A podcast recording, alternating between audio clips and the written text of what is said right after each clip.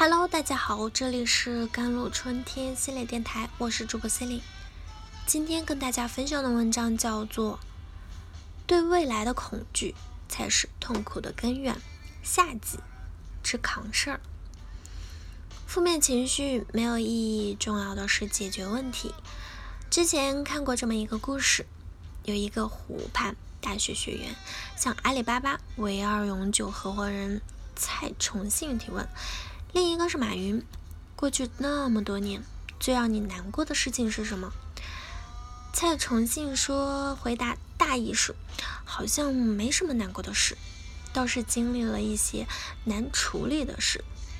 这句话其实非常震撼，不管再怎么艰难的事情，都不会给他带来情绪上的起伏。就像稻盛和夫所说，成功不需要无谓的情绪。或许有人会质疑，人不是机器，有情绪再正常不过了。但我认为这句话的重点并不在于你应该戒掉负面情绪，而不是不要，嗯，或者让自己深陷负面情绪，因为这对解决问题毫无意义。我经常遇到这样的咨询者，哎，老师，我好苦啊，我好累啊，我好惨啊，我好不容易啊。我好委屈啊，我好迷茫啊，我可真是这个世界上最惨的人啊！嗯嗯，你是这个世界上最惨的人，祥林嫂都比你差一些。然后呢，还活不活了？就要这样放弃了吗？日子还不是得继续过下去？你要么硬扛，要么就想办法解决问题。世界上比你惨的人可太多了，你想要得到的也不过就是陌生人的一句安慰，然后心安理得的趴在坑里不起来而已。自怨自哀是很容易上瘾的，但人的心智是有限的。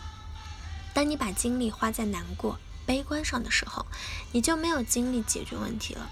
也许会有人说：“哎呀，这可太难了，我做不到啊。”要么你选择放弃，要么你选择坚持。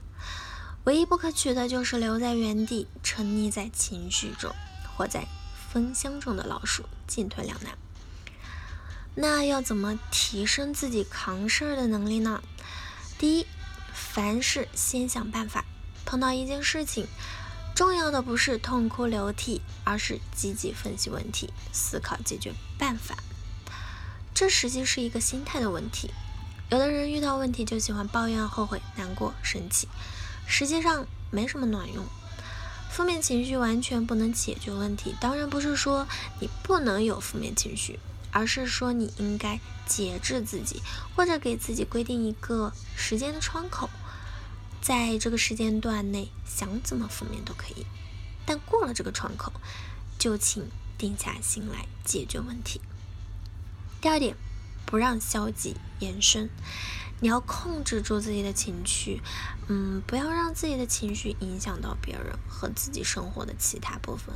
特别要注意，不要让自己成为祥林嫂，碰到所有人都讲述自己的伤痛。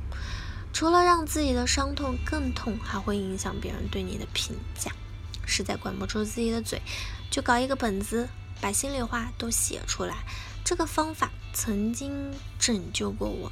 一旦把焦虑写下来。就没那么焦虑了。第三点，养成良好的生活习惯。老有朋友说，一到晚上就会有一种莫名的痛苦、焦虑，其实很大一部分原因是生活习惯不好。我可以分享给大家一段话。你话说的太多，你倾听的负面情绪太多，你喝咖啡奶茶太多，你睡得太晚起得太早，你垃圾食品吃的太多，你运动太少。要是能对你的身体好一点，你会快乐的多的。第四点呢，就是培养成长性思维。为什么有人考六十分不会气馁？会继续朝一百分努力。为什么有的人考六十分就会一蹶不振，甚至以后还不如六十分？就是因为前者是成长性思维，后者是固定化思维。要养成成长性思维，你就要坚信未来是一定会好起来、变好的。而且你要一点点的规划自己的生活和工作，有意识的让自己跳出舒适区，有计划的训练自己，不断体验成功的感觉。第五，做最坏的打算。人的一辈子会遇到许许多多的困难，你永远不知道哪一次是最大的考验。你能做的就是做好最坏的打算，然后积极的准备应对策略。王石当年因为2008年汶川地震捐款事件被舆论抨击啊，甚至许多人要求他辞职。他坦言那时候是人生最黑暗的时候，他甚至做好了肉体被消灭的最坏打算。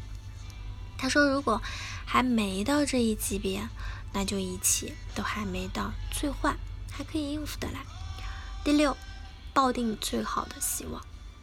如果你已经做好了最坏的打算，那么只要最坏的情况没有到来，那你就应该时刻抱定最好的希望，告诉自己一切还好，未来会更好的，然后找到办法去解决。